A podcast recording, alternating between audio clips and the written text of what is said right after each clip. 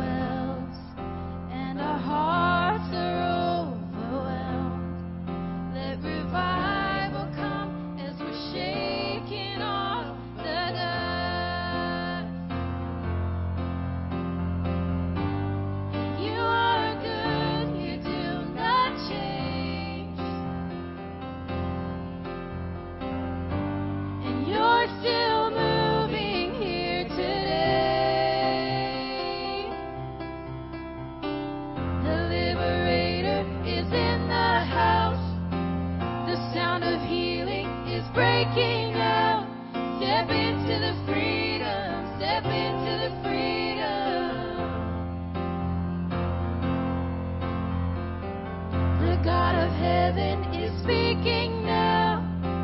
His word is tearing our stronghold.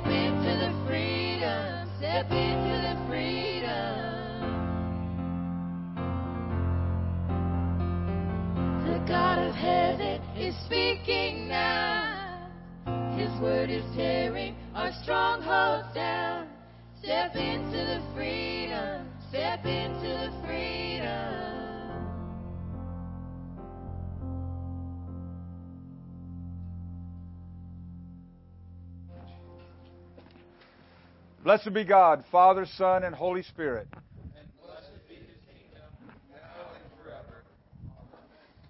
Almighty God, to you all hearts are open, all desires known, and from you no secrets are hid. Cleanse the thoughts of our hearts by the inspiration of your Holy Spirit, that we may perfectly love you and worthily magnify your holy name through Christ our Lord. Amen. Jesus said, The first commandment is this Hear, O Israel, the Lord our God, the Lord is one. Love the Lord your God with all your heart, with all your soul, with all your mind, and with all your strength. The second is this love your neighbor as yourself. There is no other commandment greater than these. And as we prepare to celebrate the mystery of Christ's love, let us acknowledge our sins and ask the Lord, Lord for pardon and strength. Most merciful God, I confess that I have sinned against you in thought, word, and deed by what I have done and by what I have left undone. I have not loved you with my whole heart. I have not loved my neighbors as myself. I am truly sorry, and I humbly repent. For the sake of your Son, Jesus Christ, have mercy upon me and forgive me, that I may delight in your will and walk in your ways, to the glory of your name. Amen. The Almighty and merciful Lord grant you absolution, remission of all your sins, true repentance, amendment of life, and the grace and consolation of His Holy Spirit. Amen. Lord, have mercy. Lord, have mercy. Glory be to God on high, and on earth peace, goodwill towards men. We praise Thee, we bless Thee, we worship Thee, we glorify Thee. We give thanks to Thee for Thy great glory. O Lord God, Heavenly King, God the Father Almighty. O Lord, the only begotten Son, Jesus Christ. O Lord God, Lamb of God, Son of the Father, that takest away the sins of the world, have mercy upon us. Thou that takest away the sins of the world, receive our prayer. Thou that sittest at the right hand of God the Father, have mercy upon us. For thou only art holy, thou only art the Christ, thou only, O Christ, with the Holy Ghost, art most high in the glory of God the Father. Amen.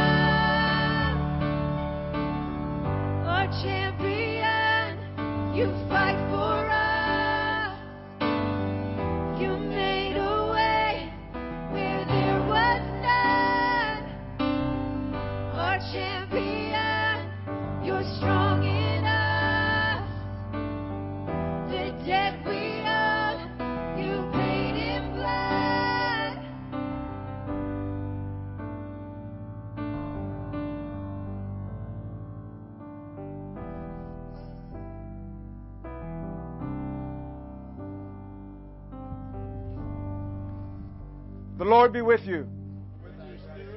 Let us pray together the Collect. Lord of all power and might, the author and giver of all good things, graft in our hearts the love of your name, increase in us true religion, nourish us with all goodness, and bring forth in us the fruit of good works through Jesus Christ our Lord, who lives and reigns with you in the Holy Spirit, one God, forever and ever. Amen. You may be seated.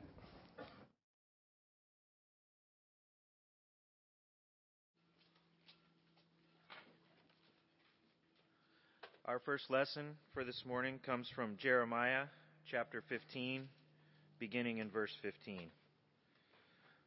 O Lord, you know, remember me and visit me, and take vengeance for me on my persecutors. In your enduring patience, do not take me away. Know that for your sake I have suffered rebuke. Your words were found, and I ate them and your word was to me the joy and rejoicing of my heart. For I am called by your name, O Lord God of hosts. I did not sit in the assembly of mockers, nor did I rejoice. I sat alone because of your hand. For you have filled me with indignation. Why is my pain perpetual and my wound incurable, which refuses to be healed? Will you surely be to me like an unreliable stream, as waters that fail?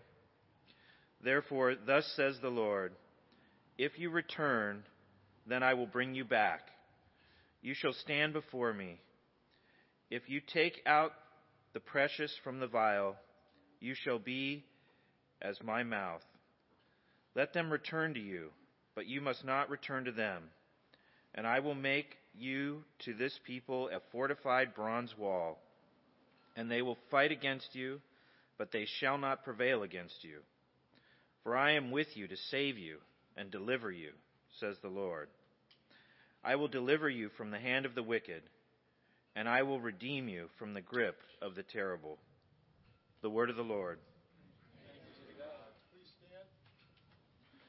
Uh, this morning's psalm is Psalm 138, and it can be found in your insert. We'll say it responsively by the whole verse. Vindicate me, O Lord, for I have walked in my integrity. I have also trusted in the Lord. I shall not slip. Examine me, O Lord, and prove me. Try my mind and my heart. For your loving kindness is before my eyes, and I have walked in your truth. I have not sat with idolatrous mortals, nor will I go in with hypocrites. I have hated the assembly of evildoers, and will not sit with the wicked. I will wash my hands in innocence, so I will go about your altar, O Lord. That I may proclaim with the voice of thanksgiving and tell of all your wondrous works. Lord, I have loved the habitation of your house, and the place where your glory dwells. Do not gather my soul with sinners, nor my life with bloodthirsty men. in whose hands is a sinister scheme, and whose right hand is full of bribes. But as for me, I will walk in my integrity. Redeem me and be merciful to me. My foot stands in an even place. In the congregations I will bless the Lord. Glory be to the Father, to the Son, and to the Holy Spirit. As it was at the beginning, is now, and will be forever. Amen.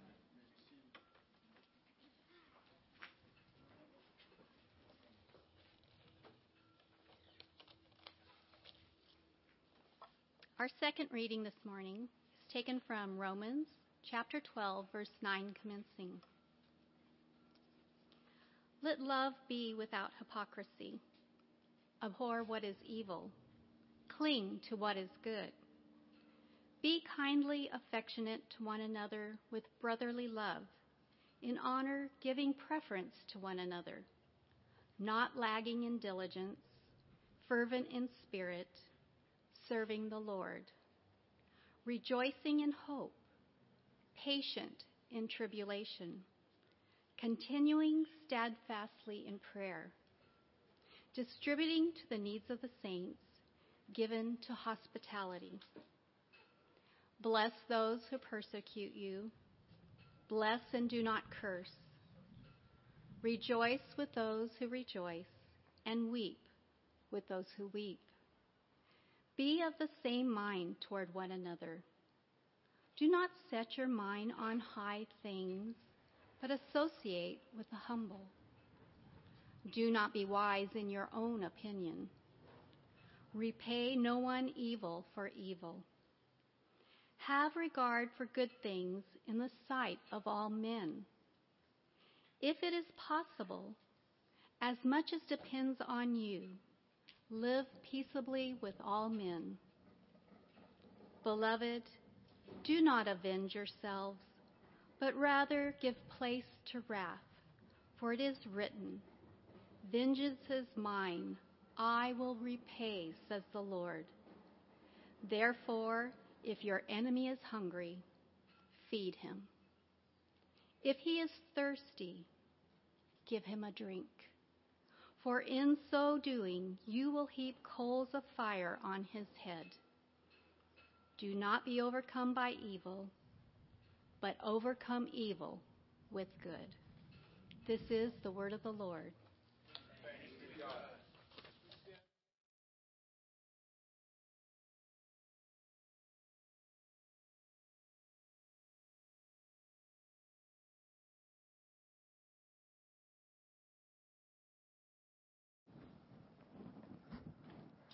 The Holy Gospel of our Lord Jesus Christ according to St. Matthew.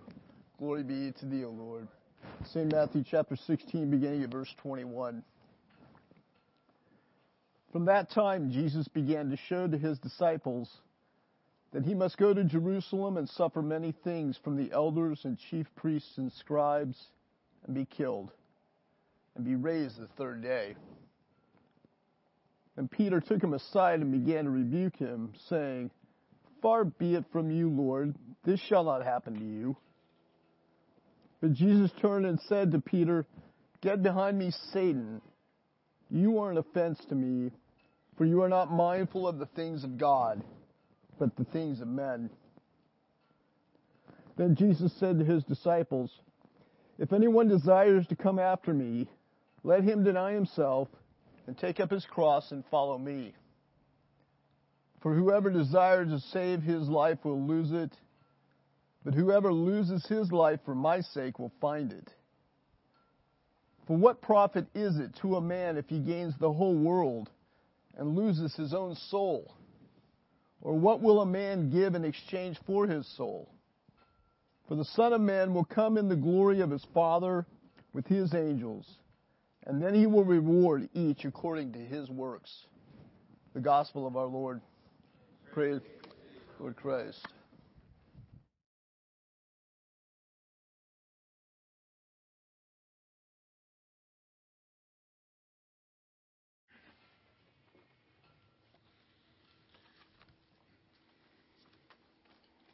Good morning. So, if you listen to the readings this morning, there's about seven sermons you've probably heard on each of those readings.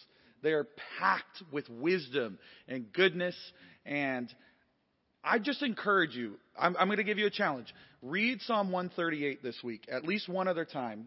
In whatever whatever time it is, just go and read Psalm 138 and try and meditate on that because there's a lot of richness for the times we're in. As you all know, and maybe are sick of hearing, we are in unprecedented times, right? But really, we're in the same the same battle that Jesus was fighting, that the apostles were fighting, that the church has been fighting from the beginning. Nothing has changed. It's evil versus good, and we have the answer. So we can walk in hope. And as I was praying about the sermon this week, of course, I was writing kind of mini sermons on each of the readings, and then I just felt like God said, No, no, I gave you a word a couple weeks ago that I want you to bring. And so we're not even going to talk about any of those readings that I just said are so good. We're actually going to talk about something a little different. And I want to propose to you that the reason we're experiencing and seeing so much grief and tragedy and enmity is because the world we live in, outside of the church and sometimes, unfortunately, within the church, is characterized by wrong beliefs, disordered affections, and immoral behavior. Now, those are just words that need to be explained in depth, but we're not going to do all of that today. We're just going to talk about one of those things disordered affections. And Augustine is famous for talking about and writing the prayer that talks about order our affections aright. And so we're going to talk about what that means. And I titled this Hungry and Thirsty because your affections have to do with your desires and your longings, right? The things that you care about in your life. And so we're going to talk through that and we're going to start in John chapter 6 verse 25. And actually, Deacon Michael mentioned this um, in his sermon a few weeks back. It's when Jesus has just fed the 5,000, and then his, he told the disciples, okay, get on a boat and cross the water. And the funny thing about when Jesus tells the disciples to do something is there's always a storm. There's always opposition. If you look in the in, in the gospel when he's walking with his disciples, he sends them into opposition. And so don't be discouraged if God tells you to do something and you face a little bit of bad weather. That's very normal. And so Jesus walks on the water to get into the boat. And the, the crowd saw the disciples leave, but they saw that Jesus wasn't with them. So they go over to the other side of the lake and they're looking for Jesus, and Jesus shows up with the disciples on the boat, and they're like, Man, where'd you come from? Where are you? Like, what just happened? They're flabbergasted. How did you get on the boat? And Jesus doesn't answer them. He just skips right past that because it's like, it's not important that I just walked on water. It's not important that you think that I'm cool and powerful. But what's important is your heart, and he gets right into it. When he talks to these people, he fed them yesterday, and now they're on the other side of the lake, and they followed him. And uh, when they found him on the other side of the sea, they said, Rabbi, when did you come here? And Jesus answered them, Truly, truly, I say to you, you are seeking me not because you saw the signs, but because you ate your fill of the loaves, which is just like hits right to the heart. It's like you're not following me because I'm you're, you're recognizing that I'm the one who's allowing the blind to see and the lame to walk, that I'm the one that the scripture talked about, that I'm the Son of God, the Messiah. You're not recognizing who I am, but you're coming here because you want to get a free meal. It's like you're missing the boat. You thought the loaves were what was important. It's me that's important. That's what he's saying. All these things I'm doing are signs. And what do signs do? They point to something. He's doing these signs because they point to him, not because the signs themselves are the focus. Yeah, God wants to feed you, and he might even want to feed you with real bread that sustains you physically. But the point is that it should point you back to the source, to Jesus. So he calls them out there, and it's, it's kind of the opposite of this story that I told a little while ago in one of my sermons when I was talking about Moses, and he had this opportunity where the people of Israel are wandering in the desert. You guys know the story. For 40 years, they get out of slavery, and then they wander a desert for 40 years. And what do they do? The whole time, instead of glorifying God for the things that He has done, seeking God, they complain because there's not enough food, because there's not enough water, and the food that they get isn't good enough. So then they complain again as He miraculously provides for them. It sounds a lot like some of the ways that we treat God. I know I get convicted when I think about that. And God at some point has had it with the, with the people of Israel. Actually, at multiple points. But this is one of the points where God's like, Moses, I've had it with these people. What can I do that they will recognize that I am their loving father who wants to provide for them? You know what? I'm just going to send my angel. He'll, he'll, he'll make a way for you, and you guys can go into the promised land. Because that seems to be the only thing you guys care about, is the promises I've given you, not my presence. He said, but I'm not going to go with you. And Moses, he had a heart after God, you see. And so Moses, he, he recognizes it. He goes, wait, hold on. The promised land is only good if you're in it. The promised land, the land flowing with milk and honey, is only good if the presence of God is there. If you're not going to be there, I don't want to go. And yet, so often we get caught up seeking the promises of God, the provision of God, the loaves that He provides for us, and we don't look for the presence of God. So then Jesus explains a little further in the next. So he just said, right? You're not following me because you're looking for me. You're following me because I gave you food. And then he says, Do not work for food that perishes, but for the food that endures to eternal life, which the Son of Man will give you. So that's what we're going to talk about today. What is the food that endures to eternal life? But before we do that, I do want to hit on the food that perishes. And I'm just going to hit on this briefly because I think you guys know this, but I just want to point something out. The food that perishes for us in America today is not the bread that you get at the grocery store for whatever, $3. There, there's more subtlety here. It might be that food because, of course, if you put that loaf in your pantry, it's going to perish over time. But there's something subtler that I think Jesus is getting at. And so let's talk about that real quick. Maybe it's that you work really hard at your job that you might not like so that you can buy a nice TV and you can go home and you can open a glass of wine and you can watch TV all night.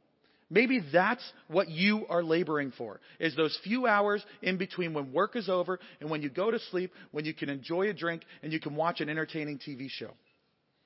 Or maybe you're the person who has rejected the view of working really hard so you can afford nice things or you can have a place to live in. And you're working really hard so you can go on experiences and you can travel and you can see the world. Or maybe you're working really hard to establish your identity or, or, or you're, you're working really hard to establish your relationships with others to get to fill that need in you. All of that is good in the sense that God loves that we can have a nice glass of wine, that we can be entertained, that we can be in relationship with each other. But it's not enough. That's not going to fulfill you. If your life is characterized and I'm just going to blow it up to make it really obvious. If you're the person who works all day so that you can watch Netflix and go to bed and drink a glass of wine or whiskey or whatever your pleasure is, and that's the majority of your life, how sad is that?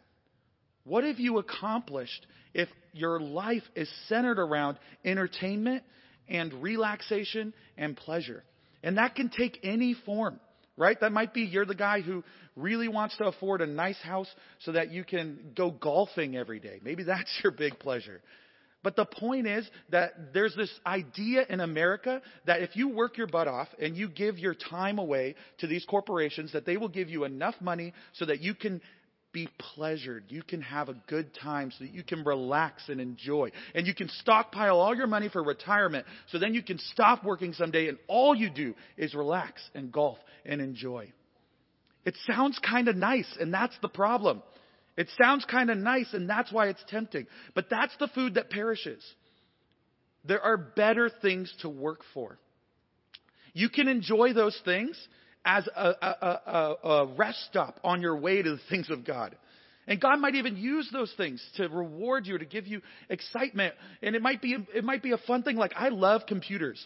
So I have no need for a computer, but I'll tell you, I've built like 16 different computers online. I haven't bought anything just to see how they would work together. You know, there's different ways you can see, oh, this component's a little faster. But do you know that that's not that important to my life? Do you know what's important in my life? Do you know what I work for? I work that Rowan might know who Jesus is. That Rowan might grow up in a household that serves the Lord. That Ruby might know that she is loved and adored by her Father in heaven. And that she has value and significance. And if I lose sight of that, which of course I do, I might get mad at Rowan for asking me to go play when I want to read a fun fantasy book or I want to watch a cool TV show. And Rowan's like, come play with me. Now, I'm not of course, I love playing with my son, but my point is we can lose sight of what's important and focus on the food that perishes. So let's talk about what the real food is, right? And there's going to be three things I'm going to talk about. I'm going to talk about the Word of God, the will of God, and the way of God. Because those are the three things that are the food, as you'll see in these scriptures as we move forward. And I'll start with, I, I, will pull one of the scriptures from today. We're going to talk about Jeremiah 15. He has this one verse in there. Your words were found, and I ate them, and your words became to me a joy and the delight of my heart. Let's just break that out real quick. So first of all, the Word of God is the food. We all know that, right? Because we've heard this next verse, and I'll just say it now. Man shall not live by bread alone, but by every word that proceeds from the mouth of God. So the words of God matter. But let's see the progression here. He said, Your words were found. So he found the Word of God. He ate them. And then they became to him joy in the light of his heart. And I think that's how it works sometimes because when you open up the Bible, it's not joy the first time you open up the Bible. Maybe you don't get it. Maybe you don't understand it.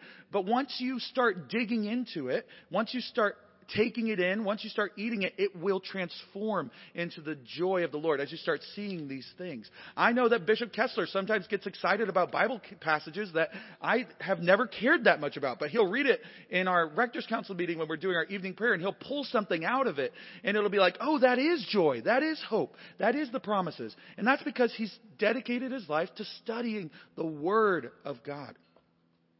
So how do we get the Word of God? I just talked about in Scripture, and I want to tell one more story about how the Word of God in Scripture can affect us. There was this guy, his name was Saint Anthony of Egypt, and he is credited as being the founder of the monastic movement, the first big monastic movement in the church, where pe- monks would go out and hermits and they would spend time just pursuing God in the desert. Um, he, he, he was just a normal guy. He was raised in the Christian church, so he went to church on Sundays. But his parents had just died, and he had inherited their wealth, and he was trying to figure out in his head, like, okay, I've got a younger sister, and now I'm in charge. What do I do? And he went to church, and he got there at the reading of the gospel. So a lot like a lot of us, you know, he showed up pretty late to church, right? He missed the worship, he missed some of the other stuff, um, but he got there for the gospel. And the gospel reading, they said, uh, if you want to be perfect, this is the sentence he hears. If you want to be perfect, go and sell all you have and give to the poor, then come and follow me, and you will have treasure in heaven. So that's the story of the rich young ruler. But you know what he did? He walked out of the church. He didn't even stay for the rest of the service. He walked out of the church and he sold everything he had. And he came back and he followed God. And he started the monastic movement, right? What we need is we need ears to hear when Scripture is not just a story, but the Word of God for our life. There might be something that we read today that God wants you to know right now. Because the scripture is not just a bunch of words that were written down to describe God. They are actually living and active, sharper than a two-edged sword. They can convict you. They can, they can imbue hope and faith in you. But we need ears to hear. So that's reading God in the scriptures. Not, the other way is that God wants to actually talk to you. And this one's a little bit controversial, right? Because, you know, it's easier to pick up a Bible and say, this is the Word of God. But when you hear that still small voice is one way that they talk about it, or when God leads you to a thought, it's really easy to convince yourself that that wasn't God. Like if God, this is just a really trite example, but if God, you're walking out of the grocery store and there's somebody there who's asking for money and God says, hey, I think you should give them some money. Do you know how easy it is to say, oh, that wasn't God and to move on with your life? And that's the smallest little thing. But when you, let's say, for instance, my dad has this great story where my mom had a medical complication and she had some internal bleeding and he's in the hospital and they thought they had fixed the problem. And then all of a sudden, my mom's really pale, and she and she calls the nurse, and she doesn't even talk to my dad. She just calls the nurse and she says, "You're going to lose me. Get in here." Her she, her vitals were crashing. She was going to die. And dad's, you know, shuffled out of the room so they can do their work. And dad, in that moment, had to talk to God. There was a moment where he realized, I can't call my pastor. I can't call bishop or papu or somebody else. I need to stand in faith in this moment that God can rescue, that God can save. And if you never spend that time leading up to those moments that come in your life, talking to God, developing that relationship with your Father in heaven who loves you, then it's going to be really hard to turn to Him in that moment. It would be really easy to just break down in despair and fear when you're faced with a moment like that.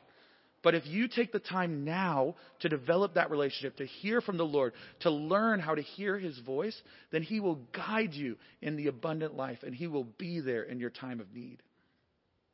So God speaks to you through scriptures. He wants to speak to you directly, and He wants to speak to you by the, the people around you, the community that you're, you surround yourself with. There's a whole verse and a whole teaching that I'm not going to get into. I'm just going to tell a story. One time, when I went to college, I had all these insecurities in me, and I think this is common when you when you come out from your parents' roof, you're kind of out from their covering, you're becoming your own person, and you've built up all of these woundings and insecurities that have gone throughout your life that you haven't even paid attention to.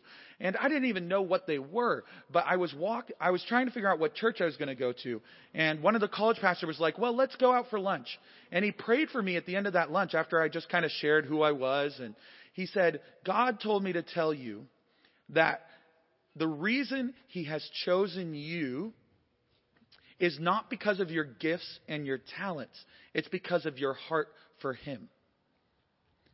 And that revelation, that little word that he said, which, you know, that sounds like something you could make up out of the Bible. Like, sure, yeah, great, that's a good principle. But spoken at the right time with the inspiration of the Holy Spirit changed the way that I viewed my life. Now, I'm not saying that you need to go up to everybody today and start giving them these massive prophetic words that change the way that they view their lives. But I am saying that you can trust the Holy Spirit to speak to you because He loves the people you're praying for. And so He'll use even you, insignificant as you are, to bless them if you'll let Him. And I learned in those years when I was at that church how to pray for people and hear the Lord. It often sounds like the things that God says in the Bible. It's often as simple as God loves you. He knows what you did and He loves you anyway.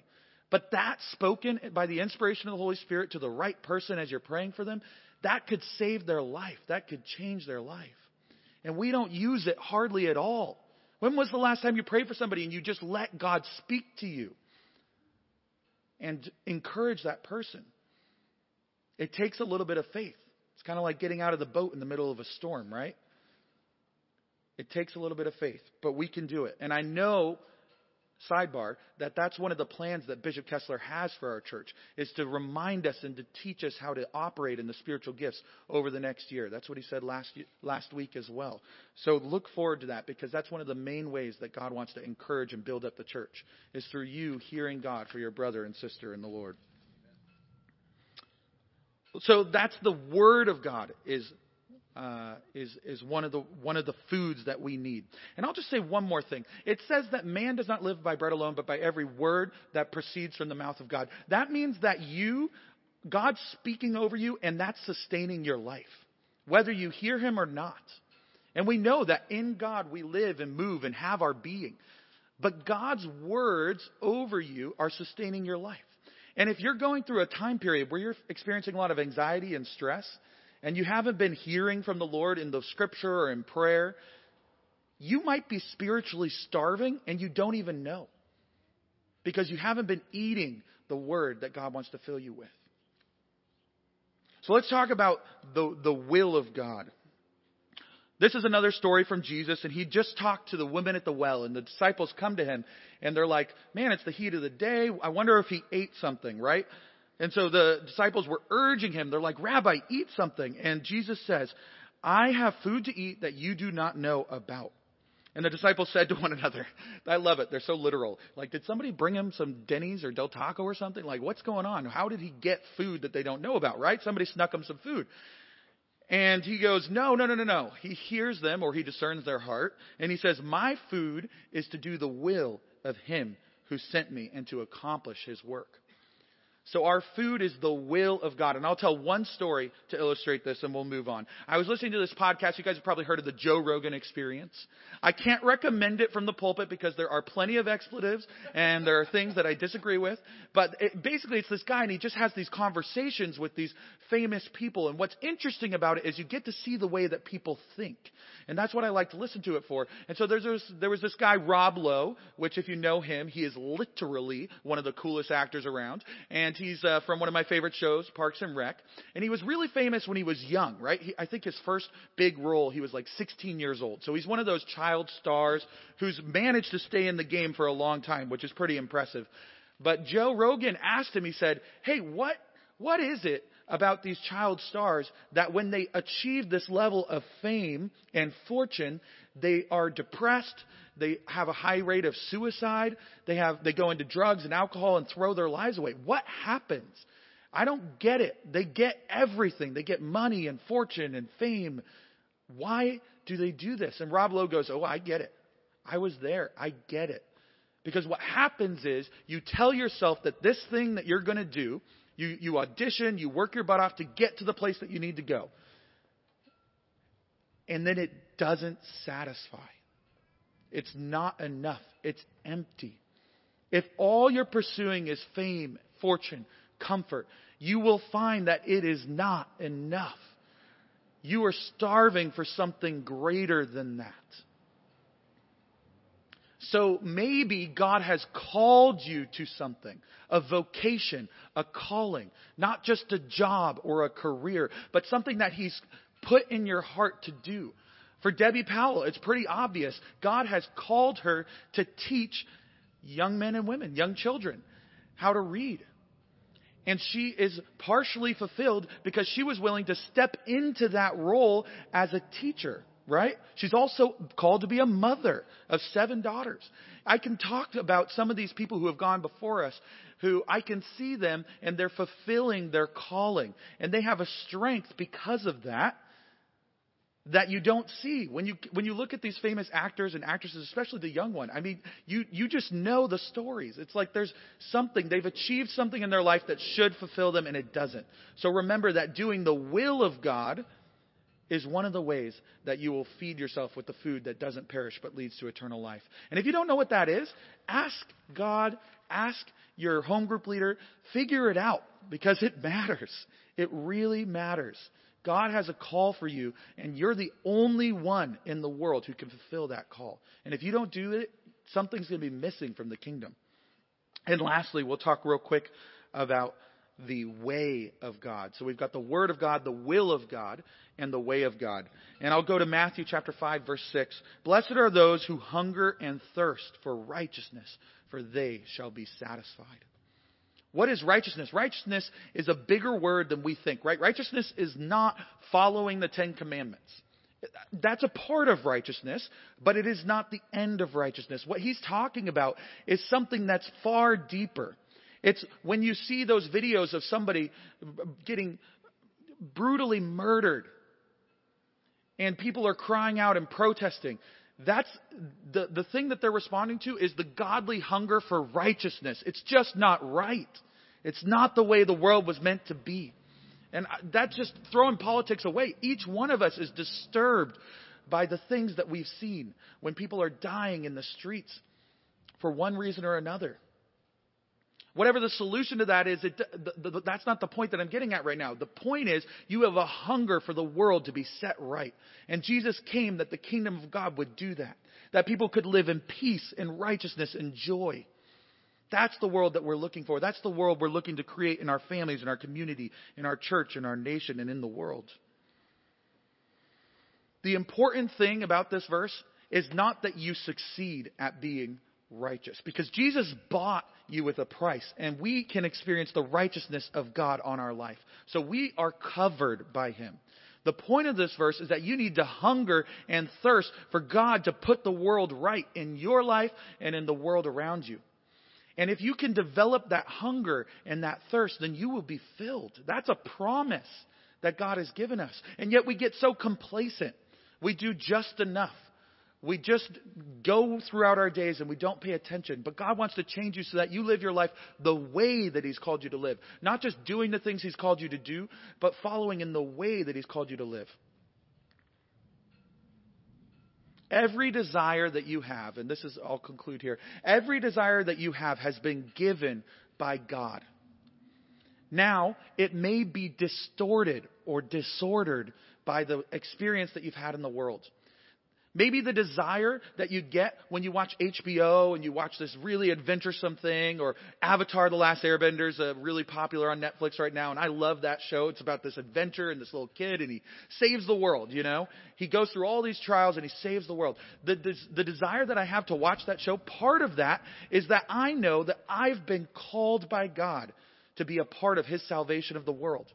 And I get a little feeling when I watch somebody else do it, or Lord of the Rings, right? When Aragorn's running towards Mount Doom and he knows he's going to die, but he's willing to fight to the last breath. It's because something in me has been called to lay down my life for my brothers. And I get a little bit of a feeling when I watch it happen on screen.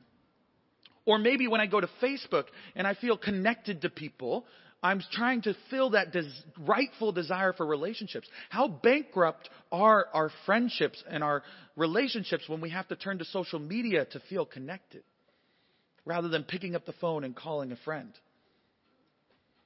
Or lastly, I'll mention the, the rampant ideology uh, in, our, in our world that says that sex outside of marriage, God given marriage, is totally great. You know what that is? It's a lot of people who have a hunger and a thirst for the real thing that is only found in godly marriage. And they're trying to find it anywhere else. It's one of the most beautiful God given desires. And when Paul talks about marriage, he's like, it's a picture of Christ and the church. It's a mystery. It's something wonderful. Being married myself, I can tell you that everything before that was just a shadow. The relationships I had before Haley, the things that were outside of the God given sacrament of marriage, just a shadow of the real. So don't get distracted by the food that perishes that the world is offering you. And they're trying to, man, every advertiser, every dollar in this world is trying to grab your affection and say, care about our social media thing. Watch this video. Watch this TV platform. Subscribe for another thing. Buy more this. Go out and get relationships with different people. I mean, everything is vying for your attention and your affection. But you will only be satisfied if you eat the food that endures to eternal life. And that is the Word of God, the will of God, and the way of God. So if I say anything today, it's war against complacency. Because if you're neutral on this, if you're not intentional, then there's a lot of people who are going to drag you into their orbit. There's a lot of things that are going to capture you with their advertising dollars and the phone in your pocket. There's a lot of things that are going to convince you to spend your money, spend your time, and spend your effort on all of these things. So be intentional in developing your hunger and your thirst for the Word of God, the will of God, and the way of God. Amen? Please stand.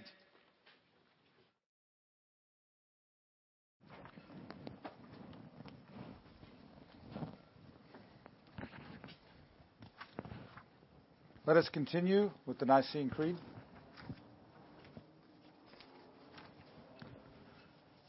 I believe in one God, the Father Almighty, maker of heaven and earth, and of all things visible and invisible, and in one Lord Jesus Christ, the only begotten Son of God, begotten of his Father before all worlds, God of God, light of light, very God of very God, begotten, not made being of one substance with the Father, by whom all things were made, who for us men and for our salvation came down from heaven, and was incarnate by the Holy Spirit and the Virgin Mary, and was made man, and was crucified also for us under Pontius Pilate.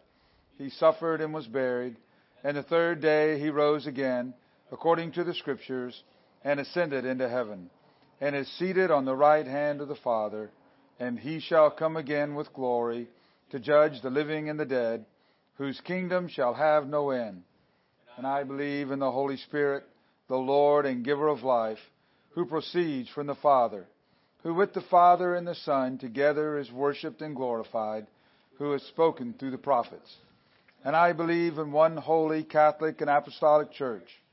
I acknowledge one baptism for the remission of sins, and I look for the resurrection of the dead and the life of the world to come. Amen. Let us pray for the church and for the world. Father, we pray for your holy Catholic Church That we all um, may be one. Grant that every member of the church may truly and humbly serve you. Your name may be glorified by all people. We pray for all bishops, priests, and deacons, that they may be faithful ministers of your word and sacraments. We pray for all who govern and hold authority in the nations of the world, That there may be justice and peace on the earth. Give us grace to do your will in all that we undertake, that our works may find favor in your sight. Have compassion on those who suffer from any grief or trouble, that they may be delivered from their distress. Give to, to the departed eternal rest. that light perpetual shine upon them. We praise you for your saints who have entered into joy. May we also come to share in your heavenly kingdom.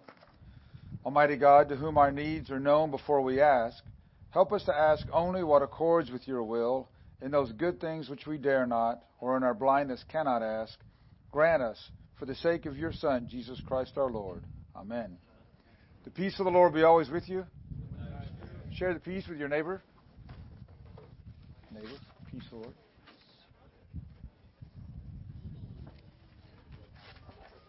Good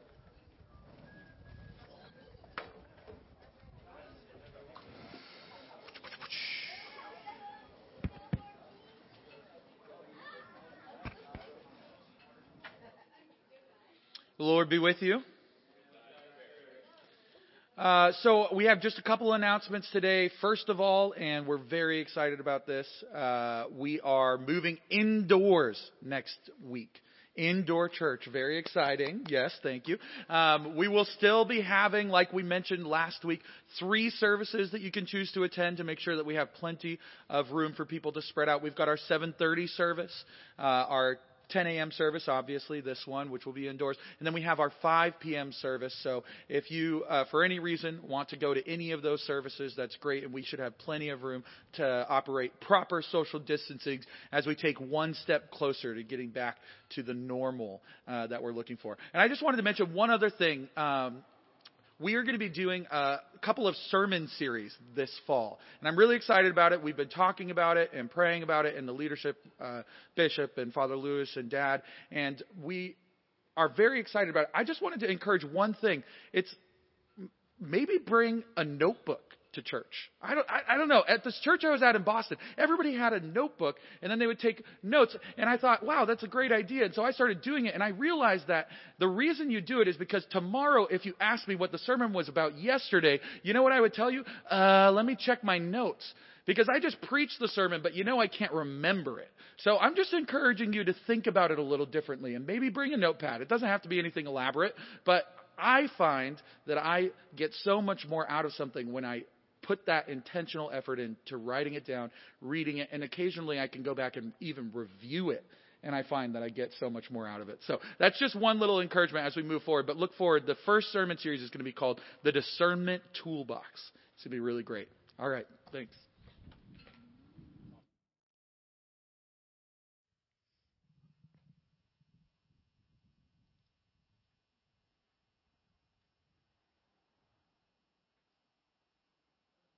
To receive the body and blood of Jesus Christ in the Eucharist, let us respond to God's word by engaging with Him in musical worship and presenting to God our tithes and offerings out of that which God has given to us. Through Christ, let us continually offer to God the sacrifice of praise, that is, the fruit of lips that acknowledge His name. But do not neglect to do good and to share what you have, for such sacrifices are pleasing to God.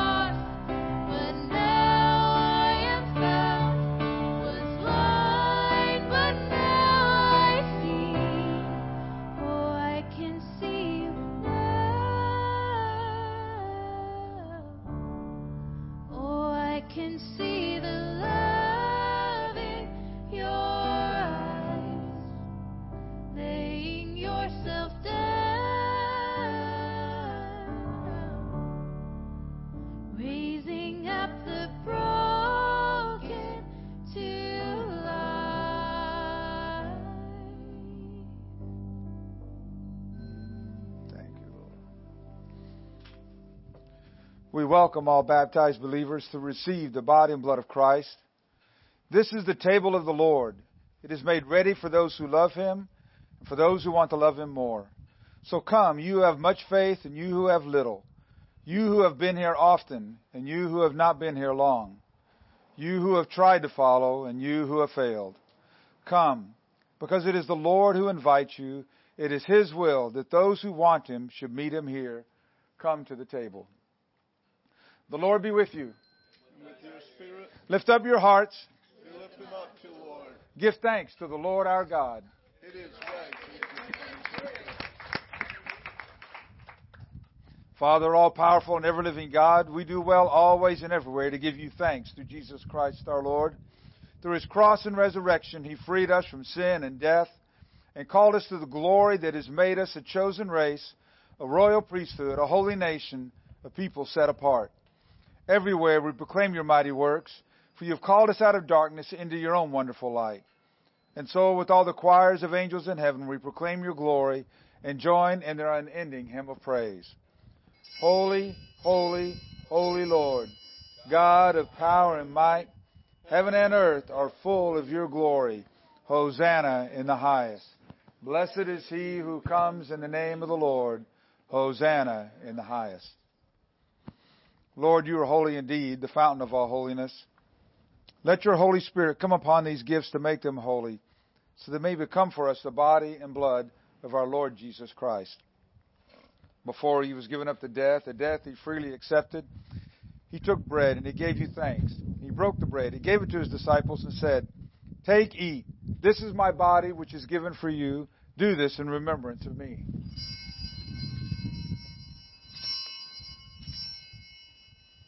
When supper was ended, he took the cup. Again, he gave you thanks and praise. He gave the cup to his disciples and said, Drink this, all of you. This is my blood of the new covenant, which is shed for you and for many for the forgiveness of sins. Whenever you drink it, do this for the remembrance of me.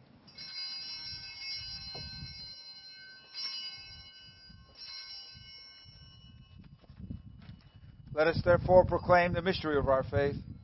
Christ has died, Christ is risen, and Christ will come again. In memory of his death and resurrection, we offer you, Father, this life giving bread, the saving cup. We thank you for counting us worthy to stand in your presence and to serve you. May all of us who share in the body and blood of Jesus be brought together in unity by the Holy Spirit. Lord, remember your church throughout the world. Make us grow in love, together with our patriarch Craig, our Bishop Douglas, and with all the clergy.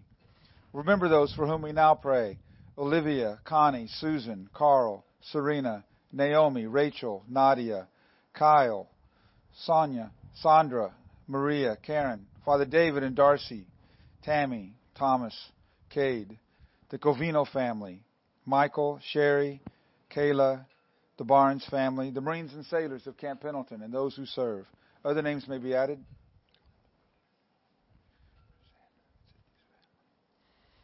Draw our hearts to remember the poor and the broken. As we receive the body and blood of Jesus, may we be transformed to become the body of Christ to the world. Have mercy on us all. Make us worthy to share eternal life with the apostles, the martyrs, with St. Michael, and all thy saints. May we praise you in union with them and give you glory through your Son, Jesus Christ. By him, with him, and in him, in the unity of the Holy Spirit, all honor and glory is yours, Almighty Father, forever and ever. Amen. Jesus taught us to call God our Father, and so we have the courage to pray. Our Father, who art in heaven, hallowed be thy name. Thy kingdom come, thy will be done, on earth as it is in heaven. Give us this day our daily bread, and forgive us our trespasses, as we forgive those who trespass against us. And lead us not into temptation, but deliver us from evil. For thine is the kingdom, and the power, and the glory, forever and ever. Amen.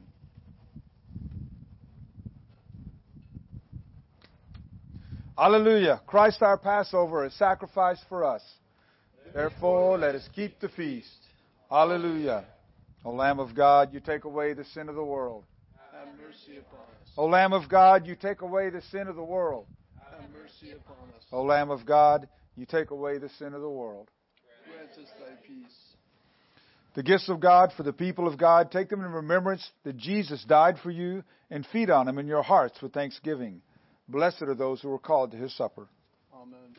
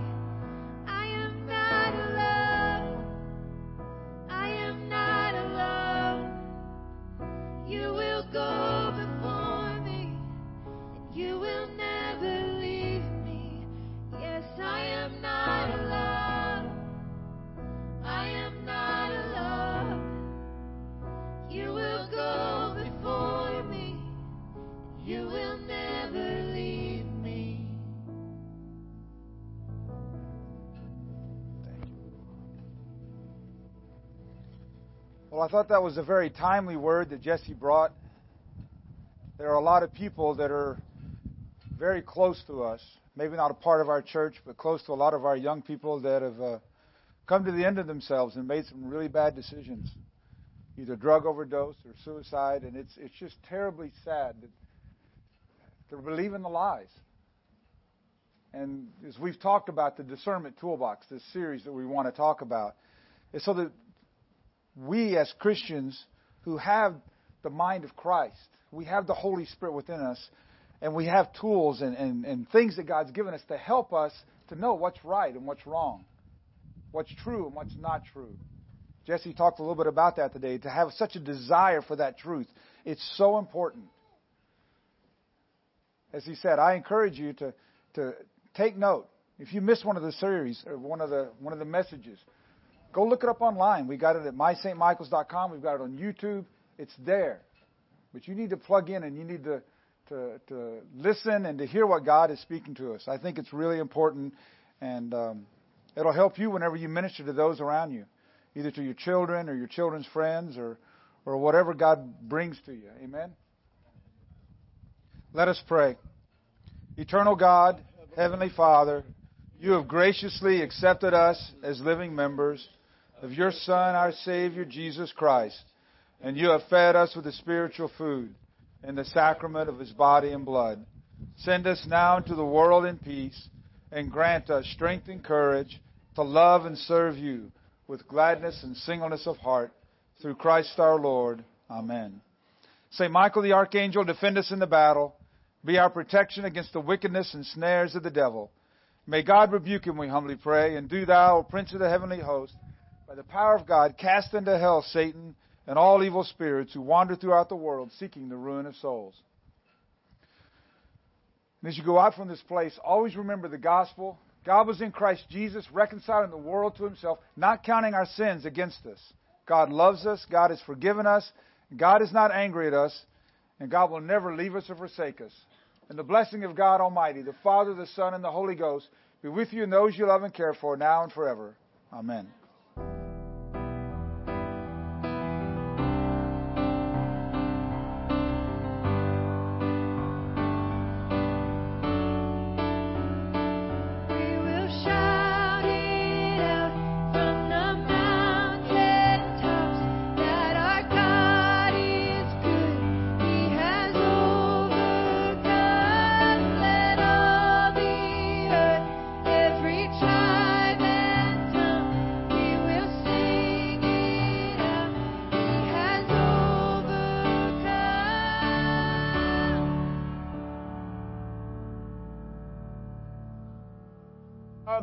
Spirit.